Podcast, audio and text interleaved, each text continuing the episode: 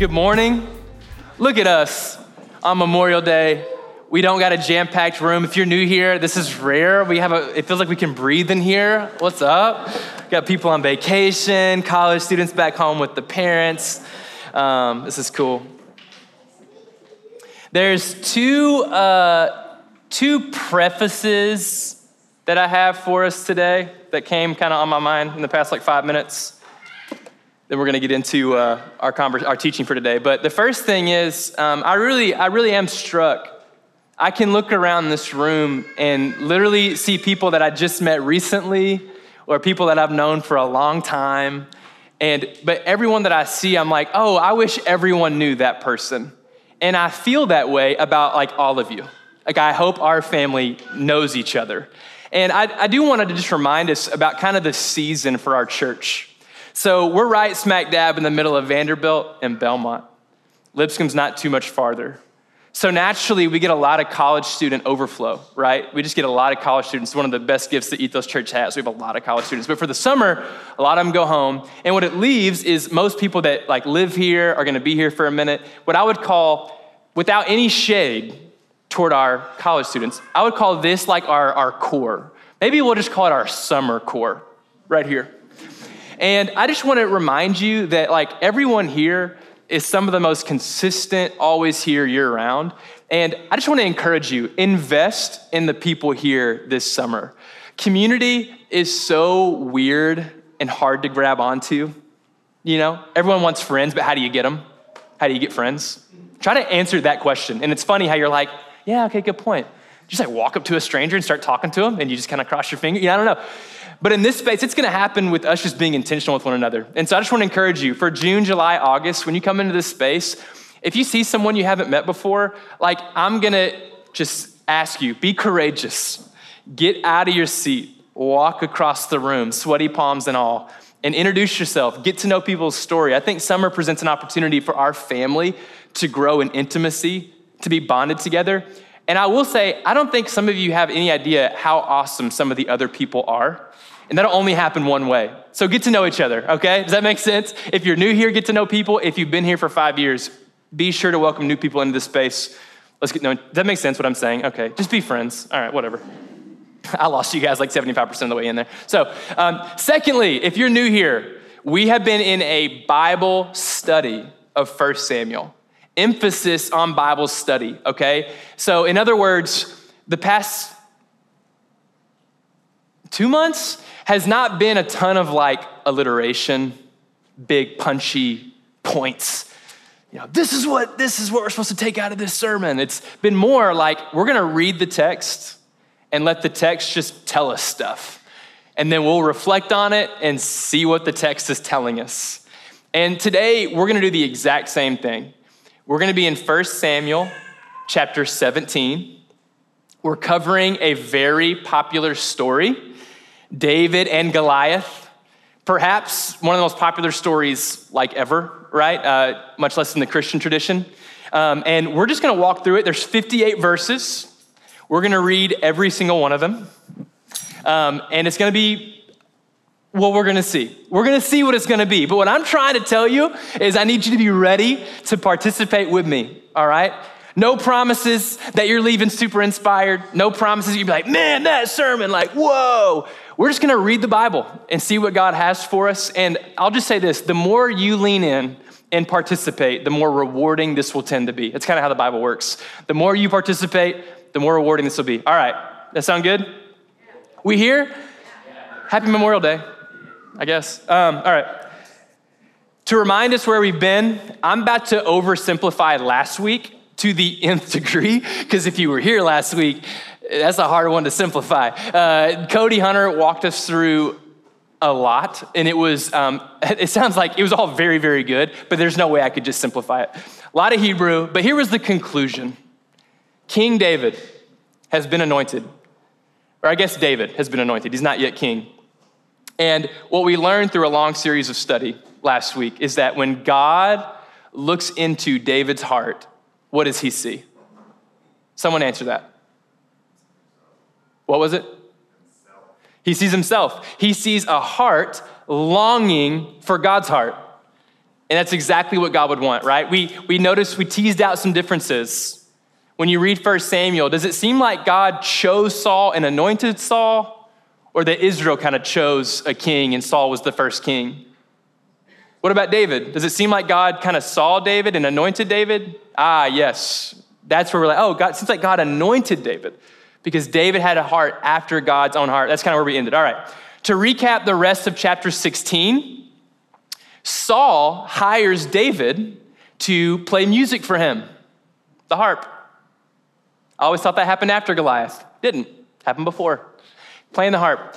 He also hires David to be an armor bearer. I didn't actually do a big study on armor bearer, but it sounds like the worst job ever. It sounds like someone who just carries armor, but too much to actually fight back. So, like during attack, I don't know what an armor bearer does. I'll get into that later. I'll try to study and figure it out for you guys. But anyway, so we're going to join chapter 17. And you need to know that. David has been in Saul's camp, he's playing some music for him, he's bearing armor. And then the other half of his schedule is given to taking care of his father's sheep. He's also a shepherd boy. So get this picture of sometimes David is with Saul and, and his army, and sometimes he's kind of alone with his family, tending to his father's sheep. And that's where we're going to join in to chapter 17, the ultimate David and Goliath story. Now, quick reminder this is another week of taking off the Western lens. So, way back when we talked about, hey, when you're reading historical narrative, here's how to approach it. And one of the things we talked about was taking off the Western lens. Here's an example. We have been raised with a hero villain complex, right? Every movie, every story, there's like, oh, good guy, cool, got it. Oh, bad guy, got it. Don't like him, love him. Rooting for him, rooting against him. And in the David Goliath story, that will be present. David tends to be a good guy, and spoiler alert, Goliath tends to be a bad guy. But I think if we stick with those terms, we'll miss out on some fun nuance and, and what maybe the scripture has for us, okay? All right. So here's what we're to do we're to break up 1 Samuel 17 into three parts. And I'm to, here comes the Bible study part where I'm asking you to participate. Okay? You guys ready? Verses 1 through 18 is the first section we're to study. Here it comes. I'm to ask you to read that on your own. And if you pull out a phone or a piece of paper, just anything you notice, just take a note of it.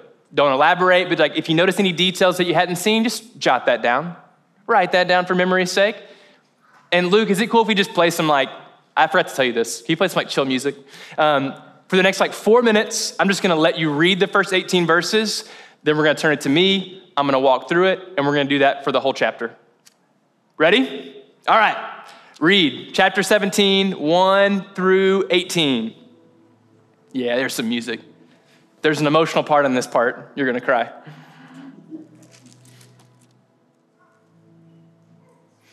All right. So I'm just going to walk us through the first 18 verses. I'm just going to recap it for us, tell you what I noticed, and then we're going to move forward, okay? Um, so, first 18 verses. We go from chapter 16, David, armor bearer, playing music for Saul. And right when you start chapter 17, you don't really get any glimpse of like what's going on, why, but the Philistines and the Israelites are going to fight. that's like, that's kind of how the Philistines and Israelites always feel, just out of nowhere, we're fighting. They're border rivals. Uh, always something going on. A few chapters ago, Jonathan, son of Saul, was assassinating a chief officer. This time, we don't know. We just know it's fight time, okay?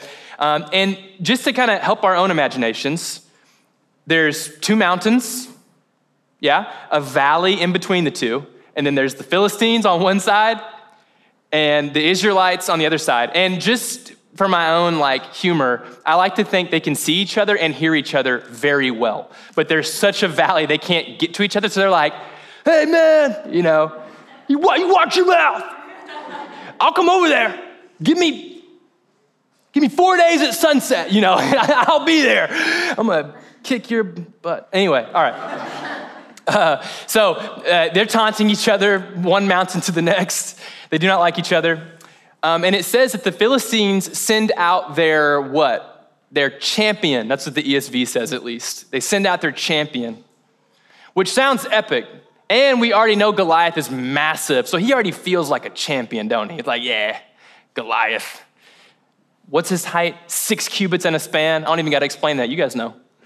I'm like four cubits for reference. I'm kidding. I don't know what I am. Um, so Goliath's over eight. Wait, what is it? Nine Nine, is, what, what's nine feet? Six cubits. Okay, cool. Yeah, yeah. All right. I thought you meant I was nine feet, and I'm like, no, I'm not. oh, don't flatter me. Anyway. All right. So we've got a very tall man named Goliath, and he's named the champion. But honestly, that name is, is a little, in the English language, has so many positive connotations. Really, it just means a man that would go to the middle. Really. It just means a guy that would go in between the battle lines and go, yo, fight me. I'm the champion. So that's Goliath. All right. Um, verses five through seven they serve, Samuel, the writer here, is letting us know everything about Goliath is big and strong in the world's eyes. Like, he is huge, he is tall, his armor is made of bronze.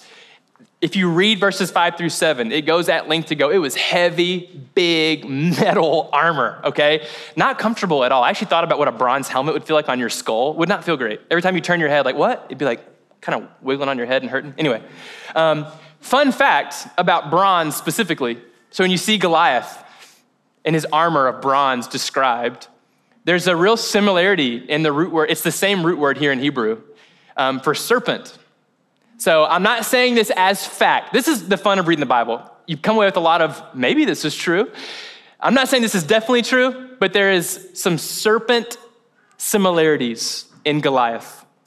You'll notice that it says Goliath is wearing a coat of mail, which means a body of scales, which could be referring to the physical appearance, but again, you're getting snake vibes. Because what do you see in Genesis 3, verse 15? God says to the serpent, You're gonna bite at man's heel, and man will stomp on your head.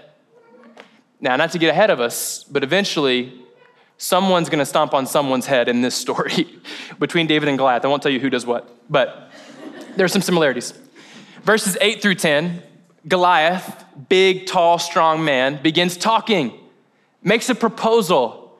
Yo, all of Israel up there on the mountain, send someone to fight me. And won't be a big deal, but the loser, all of his people will become slaves to the winner's people.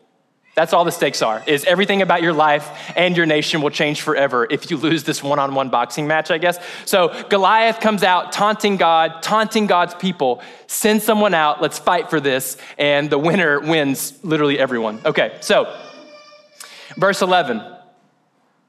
Israel is contemplating this fight. We got a big, tall dude that we got to fight. All right? They're looking around.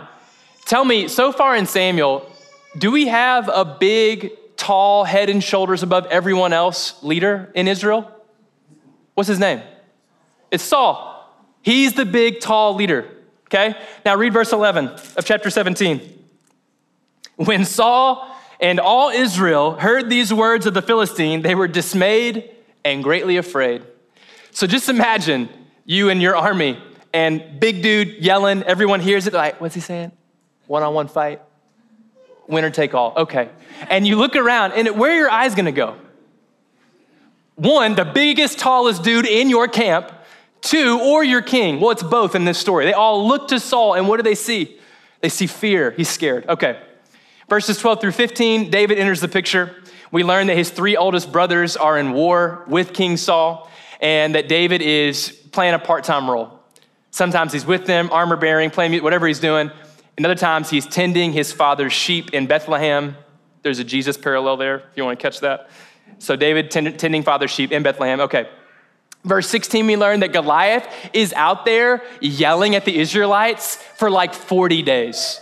Every day, sun rises, Goliath makes his little trot. They can all see him. They're like, got that little whatever tools they use to see him. They're like, oh, there he is. I bet he's about to start yelling again. And he would for 40 days and 40 nights.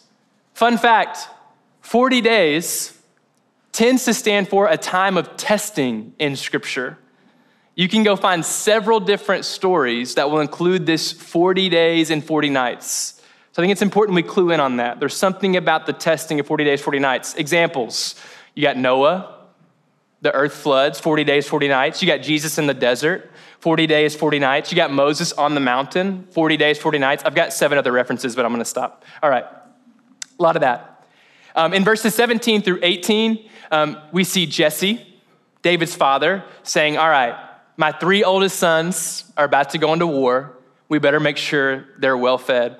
And did anyone notice what he told David to bring them? Literally wheels of cheese and bread.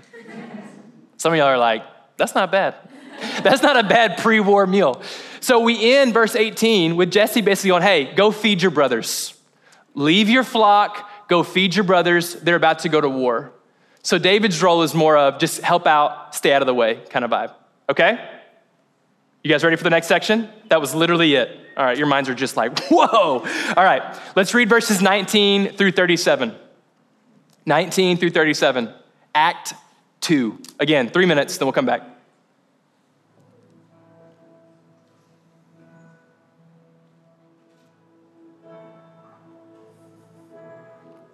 All right, let's bring it back. Um, I know this isn't enough time to like read and digest, just to be clear, but uh, we'll see how it goes. All right, um, Act two. Let no man's heart fail. Let's read verses 19 through 37. Um, all right, so verse 19, we see that some fighting is already happening. Philistines and Israelites, they're fighting. I don't know how this worked. In my head, they stare at each other, David and Goliath fight, and that's it. But we already got some bickering. I don't know how physical it is, whatever. They're fighting. Um, David has left his sheep in Bethlehem with a keeper, all right? And he's bringing his wheels of cheese and bread to his brothers. And when he shows up, um, the host of Israel is declaring a war cry. So all I can really tell is stuff is intensifying. So picture David showing up to Israel's camp, and when he shows up, it's getting intense. Everyone's got their armor on, they're standing up, there, there's this anticipation in the air. Because uh, when he gets there, he runs to his brothers, he runs to greet them. So it, it seems to me, it's not just like, I missed you so much, it's him seeing the environment and going, all right, I got to get to my brothers real quick. We got to have some dialogue, okay? And for the first time in verse 23, David hears Goliath. So in verse 23 is when we're first introduced to David even being aware of Goliath's existence. Hears him yelling, you know, probably talking to one of his buddies or something, and it's like, hold on, what's that? Is someone yelling right now? Gosh, he's far away, but he looks tall. Is he tall? You know, whatever. All right. Um, okay. Verse 24 all of Israel is afraid. Okay? So just picture a thousand people all wearing helmets, got spears, and you just hear this like rattling, and it's the spears just clinking against the helmet. Just, oh, you better run. you know, like, uh, all right. So in verse 25, this random person says, Have you seen, I'm paraphrasing, you guys are comfortable with this. Have you seen this giant? He's bad news. Whoever kills him is gonna get a lot of money. His parents' house will be paid for and the king's daughter will take his hand in marriage. So someone just says that, okay? David, that's literally, read it. This is verse 25 right now. Someone's just like, hey, I don't know if you know this or not, but here's the reward for killing the king, okay? Then David asked, I'm telling you this in chronological order, in verse 26, what will be done for the man who kills the Philistine? We're like, no, hold on. You know? When I read it, I was literally like, I had to reread this like four times. I was like, wait, didn't that just get explained? Right? And I think that's a fun little moment. I think that's a fun little moment as I'm explaining it. Hop in on the fun. It seems to me, now listen, we're at a point now where I'm going, here's what I think might be happening, but I'm not sure. And that may not be comfortable for this like setting where the preacher is supposed to be preaching like the truth. But it seems to me that David is going, hey, can you re clarify for me the terms of the contract? Hey, wait, what is it again? To me, David's going, I'm going to kill him. What's the contract? Hey, run that by me again because he's dead. So what am I getting? I don't know if he's assessing, I just got anointed king a chapter ago. That's how he's thinking about it, a chapter ago. I just got anointed king. So, wait, what happens to whoever kills Goliath and where does that put me in God's place? I don't know what he's doing, but he wants to know what's the negotiation here? What's the, what's the deal for the guy that kills Goliath? I think it's really interesting. And at the very end, he points out this guy has defied the armies of the living God. He's insulting our God. So not only is he going, What do I get for this? but also he's insulting everything we're about and the name of the living God. So, like, it's time to go to work. You know what I'm saying? So, you're right. All right. In verse 28, David is having these conversations. And this is really interesting too. David's older brother, Eliab, Eliab, Eliab, I don't know. He shows up and he's irritated and he's angry. Why is he mad? Who's he mad at? What? I can't hear you. David. David. Yeah. He's mad at David. What does he accuse David of? Yeah. Wants to see a fight. And he tells him that his heart is wicked. Last week, we spent the whole time basically parsing out what makes David and Saul different. And if you had to give the simplest answer, what is it? The heart. So, what's happening here? David, a heart after God, comes in, and what's the first thing his own family member is questioning about him? His heart. I know your heart. I know why you're here. Selfishly motivated, just want to see a fight, like really accusatory, just interesting. Verses 29 through 31, David says like three words to his brother to address that attack. And then guess what he does? He asks for a second time, a third time hearing it, but for the second time he goes, Hey, what are the details again? What does the killer get? So for a third time, he's had it explained to him what happens if someone slays Goliath, okay? All right. In verse 32, we have a really important conversation between David and Saul. So word gets around. Hey, this little guy keeps asking about the reward for killing Goliath. Saul hears about it. He's like, oh, David, I know him, armor bearer, harp guy. Yeah, short. Yeah, okay. David, come here. Talks to David. Interesting thing that David says to Saul that I think the writer's like, pay attention right here, okay? He says, let no man's heart fail because of him. And just picture him pointing to Goliath. Hey, Saul, do not let your heart fail because of that guy. The whole conversation about David and Saul is a matter of the heart. And here we go. They're face to face. And the first thing David does is say, in a gentle way, Hey, don't let vaguely the heart fail. But what's he indirectly saying? Saul, I know you're scared. I know that your circumstances mean more to you than God Himself. Like, I know when you see Goliath, you're more prone to fear than to grab onto God's promises. Don't let your heart fail. This is not a battle of might and physical strength. This is a matter of the heart, right? So, David calls that out. And in verse 33, so this is when I want to preach, and I'm not going to. So I'm going to try to make this point and just move right past it. All right. Verse 33 what does Saul try to do? In essence, Saul tries to convince David no, no, no, no, I'm right, you're wrong. You should be afraid, okay? Saul literally tries to transfer his own doubts, his own fears, his own insecurities onto David. He says, no, like kind of like uh, uh, the misery loves company kind of vibe. Like, no, no, no, no. I promise you, the water's warm. You should be scared. Hop in. Like, let me show you. He goes, You're so young. You're so small, dude. When Goliath was your age, not only was he still fighting in wars, he was three times your size, all right? You cannot handle this guy. And so he tries to convince David, I have reasons for you to be afraid, okay? Verse 34 through verse 36, David in essence says, Hey, Saul, I was built for this. I have been training for this moment. You just weren't there for it. I've been preparing for this fight for a long time. He says, I used to take care of sheep for my dad. Big old open field, not like Nashville where you can't get real estate with a yard, you know, like how hard that is. That's my one requirement for my wife.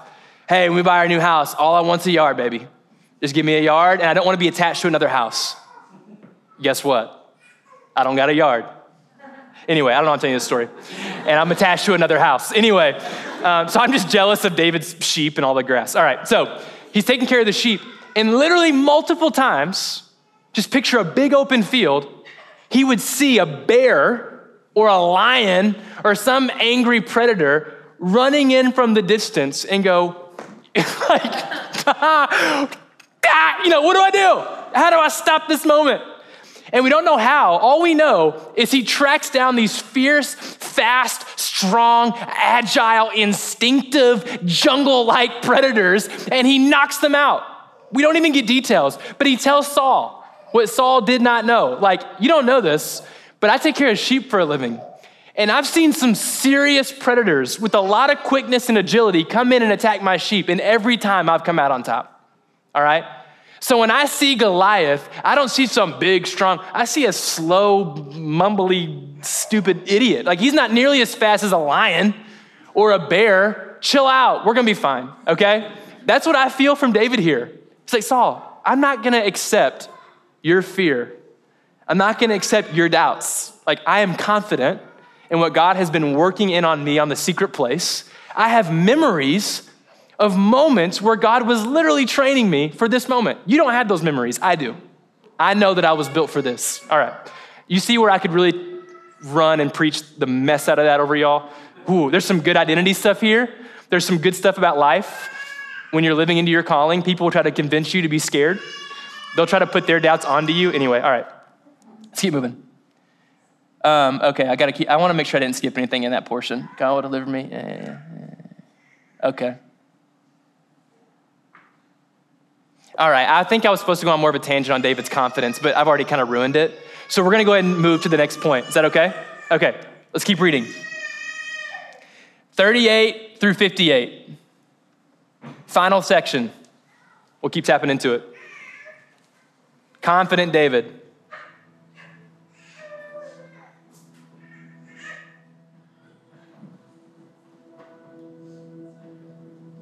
All right, let's do it. Let's talk through it. I got ahead of myself on that second one, man. I kind of took away from my point on the third one. Oh well, we'll get through it. Um, all right, let's talk about it. I want to split this up into pre battle and battle, okay? Um, so, verse 38 and 39, we got Saul, war veteran, continuing to try and help David as best as he can and not helping really in any way. Um, Saul tries unsuccessfully to do what God had already been doing for David, which is prepare David for this fight. So in verses 38 and 39, we get more projecting from Saul, although this one it makes a lot of sense. Earlier, he's trying to project his fear, his doubt onto David. Now he's just trying to project his war strategies. So he goes, David, at the very least, take my armor. Well, what do we know about Saul? We know that he's big, tall, strong, right? And we know David is not those things. And so what happens? David puts on the armor, it's cumbersome, it's heavy. Can someone tell me what David says to Saul about the armor? Huge. He says, I can't wear this. It has not been tested yet. Now, remember, he doesn't say, I haven't been tested. He doesn't say that I've never seen a test before from the Lord. He just says, I haven't been tested in this armor, so there's no need for it. Um, something uh, really corny that I wrote down was that he was protected by destiny. And then I scratched it, but I just want to tell you that I almost said that about David. He had the armor of destiny. It just felt like, like an Avengers thing. Anyway, um, but in all actuality, David goes, I don't need the protection of armor. The protection I need is like God preparing me for decades before this moment. And I have been adequate, adequately prepared by God for this moment. So David takes off Saul's armor, and then we get the big reveal. It takes us till verse 40 to get the big reveal. What happens in verse 40? He gets some stones, right? I'm gonna start involving you more because I can tell we're checking out on the whole read and yeah. All right, come back. All right, so verse 40, he reaches for some stones. We learn, oh, he's got a plan. He's got a slingshot with him. The whole time, Saul, Israel have been so focused on the giant and his big, cumbersome strength, they had never thought, what if David isn't gonna go in for like trading blows? What if David has another idea, right? And this is a big reveal because he's got stones. He's bringing a slingshot, okay? Big deal. All right. So, when David and Goliath start fighting, one thing I notice is has David ever seemed nervous up until this moment? Do you ever have an inkling that David is like, man, I'm this short, little, incapable man, but God is my hero, and because he's my hero, I have blind faith, and I'm just gonna close my eyes and whirl this stone, and down goes Goliath? Does it ever seem like that's happening? I don't know about you, but growing up, I always thought, man, David, the short dude with a ton of faith. And I believe David had faith here, but what I would label it is informed faith. There are moments where God will ask you to do things, and you'll look back on the span of your life and go, Man, I don't know. I've never seen a thing like this, but I really feel God calling me, right? And those moments are awesome and noble, and hopefully this community will be here to spur you on blind obedience. However, I think I want to remove the David and Goliath story from the blind obedience category where I had it. I'm not saying you had it there. To me, I think, and I, I kind of got into this in the second part, I think David is walking into this battle and it all makes perfect sense to him. To me, the reason he gets the, the, the, the calmness to go three different times, hey, can you explain to me the contract again? What am I getting? Like, the reason he's like just talking to Saul, and I think he's being polite when he puts on Saul's armor. He's like, oh, oh, thank you so much, King Saul. Yeah, yeah, put it on, put it on. Nah, actually, I don't think this is gonna work, but thank you. Oh my gosh, thank you so much. don't know what I'd do without you other than just go win again. Yeah, I did. Anyway, so I really think that's happening here. I think David sees a big, tall, slow dummy who thinks like he's about to go down there and get in a boxing match. And it's like, why would I do that? Look at you. Like, you're huge, right? I think he's looking at Israel like, why are we so afraid? He's looking at his testimony going like, I am so built for this. So that when he goes to war, he's using like strategy. He's not going, He's not walking up with his sling going, Oh, Lord, you better make this work. Yeah, you know what I'm saying? I swear, he's like watching Goliath and timing it all out in his head. He's like, A few more steps. Because what the scriptures say is when they get down there, when it's turf time, I don't know what turf time, when they're on the turf, about to fight. Oh, is it turf time? I say it when I'm about to get in a fight at recess in fourth grade. Uh, all right, let's come back what it says is David has his stones and he has his staff. And so, what we pick from the text is he goes down to Goliath, staff forward. And Goliath goes, Are you about to fight me with a stick, dude? And so Goliath, being big and dumb, goes, Okay, like I'm gonna beat you up. Like, here we go. And David's like, A few more steps. And the minute he gets close enough, David sets his staff down, gets that sling going, and does what he's been doing he hurls that thing at the enemy's head, right? And he knocks Goliath out. And I just, I, I, thought it was so interesting for me. Like, this is, we're literally about to end the sermon. This is how not inspirational it's gonna be. I'm just leading you down my own epiphanies, I guess. But I thought it was so interesting because I'd already always read this story as muster up the blind faith, believe what God has told you to do, and He will do it. And I think that that's all true. But I also think if we think about this story through that lens, we miss out on like, dude, God is so good at preparing us. He's so good at preparing us for situations where we look at it and go, this is not a big deal. And everyone else is trying to convince you, no, it's a big deal. You don't got time for that. You don't got resources for that. There's no way for that. Like, I remember trying to convince my parents, no, it's cool. Let me manage a laser tag spot, fundraise a few thousand dollars a year so I can be a pastoral intern at Ethos. That was after four years of Belmont and I did not have a scholarship. How do you think they felt about my financial plans? Now, thankfully, they honored me, they trusted me, and they let me go ahead and fundraise my like $4,000 a year plus my laser tag salary hourly. Uh, but but those, you ever had those moments where you're like, I really think God has made me for this moment, and you got friends and like people that you love trying to convince you, no, no, no, no, no. Let me tell you all the risk involved here. Like, no, no, let me tell you my testimony of God leading me up till this moment. This is not blind faith. This is informed faith. And I believe that in, in walking with God, you get both of those. And to me, David, this is the most common sense, easy next step. I'm not, now I'm about to go too hard.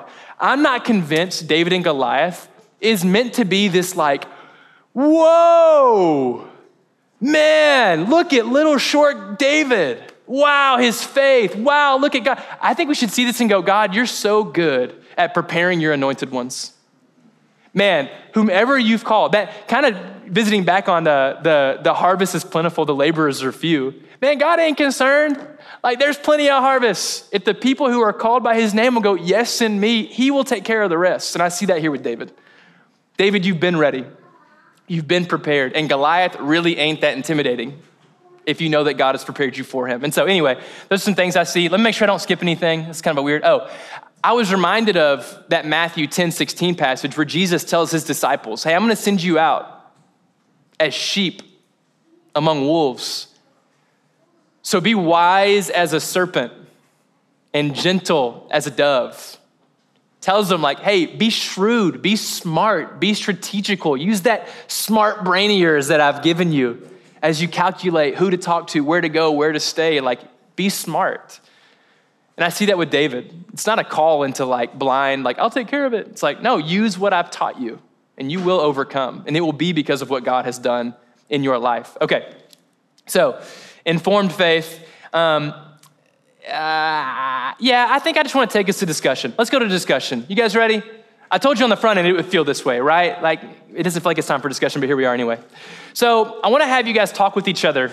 And I wrote down three questions. What do we learn about David's faith?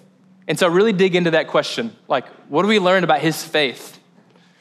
What difference do you see in David's story up until this point, contrasted with Saul's? So think about all of 1 Samuel so far. And then, thirdly, what's something new that you learned today about David and Goliath? And does it change how you understand the story? Now, you can use what I've said or just use what you read. If something stuck out to you, feel free to share it. But for now, let's circle up. Let's do groups of three or four and literally just here's my name, good to see you. Here's an answer to, the, to each of these questions. All right, so go ahead, think about these questions, circle up, groups of three or four. We're gonna do this for like six or seven minutes. We'll take communion together, we'll worship, we'll be done.